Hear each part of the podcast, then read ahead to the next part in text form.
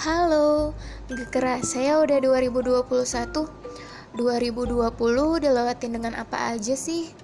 Kalau saya ngerasa 2020 adalah tahun yang cukup berat Tahun yang saya harap cepat berlalu saat itu dari pekerjaan yang berkali-kali ingin berhenti di tengah jalan, pertemanan yang semakin lama semakin sedikit, dan banyak target yang gak tercapai di 2020. Salah satu alasannya juga karena pandemi.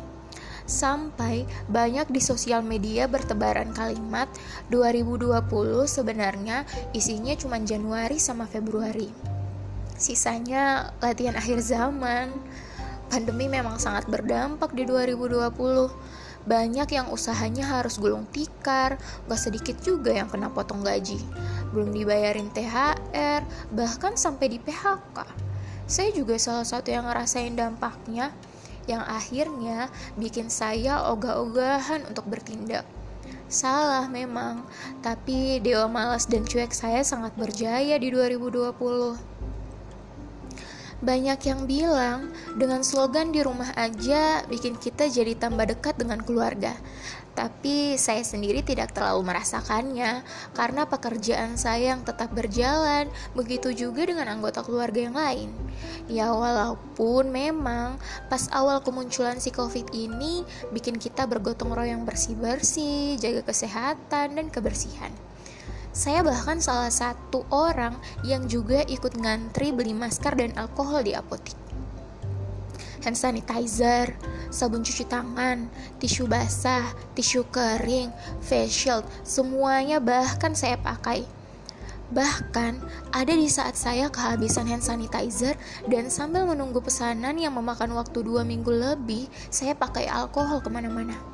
Kebayangkan gimana keringnya tangan saya, apalagi pekerjaan saya yang tiap hari bersentuhan dengan uang yang menyimpan kuman, virus, bakteri yang mengharuskan saya untuk sering-sering cuci tangan dan menggunakan hand sanitizer.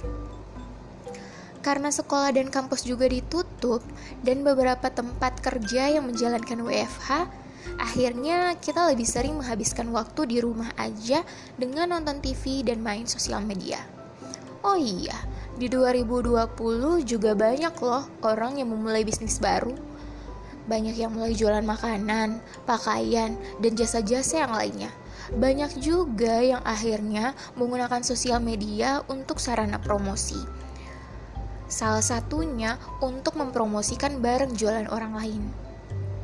Nah, karena kebiasaan kita melihat sosial media itulah yang akhirnya bikin orang tuh punya sifat iri dengan orang lain. Padahal gak semua hal dia posting di sana.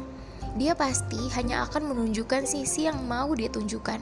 Jadi, berhentilah bersaing dengan hidup orang lain karena nggak akan ada hidup yang sempurna. 2020 juga adalah tahun tercuek saya.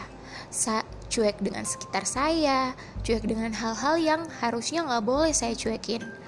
2020 jadi terasa lama dan membosankan. Saya ngerasa 2020 berlalu tanpa ada special moment atau hal dari diri saya yang bikin saya bangga. Tapi ternyata saya salah. 2020 ngajarin saya buat lebih banyak sabar dan ikhlas dua kata itu harus ditebalkan dan digaris bawahin karena susah banget buat saya. Ngajarin saya untuk memaafkan tanpa menerima permohonan maaf. Walau kadang pekerjaan ini susah.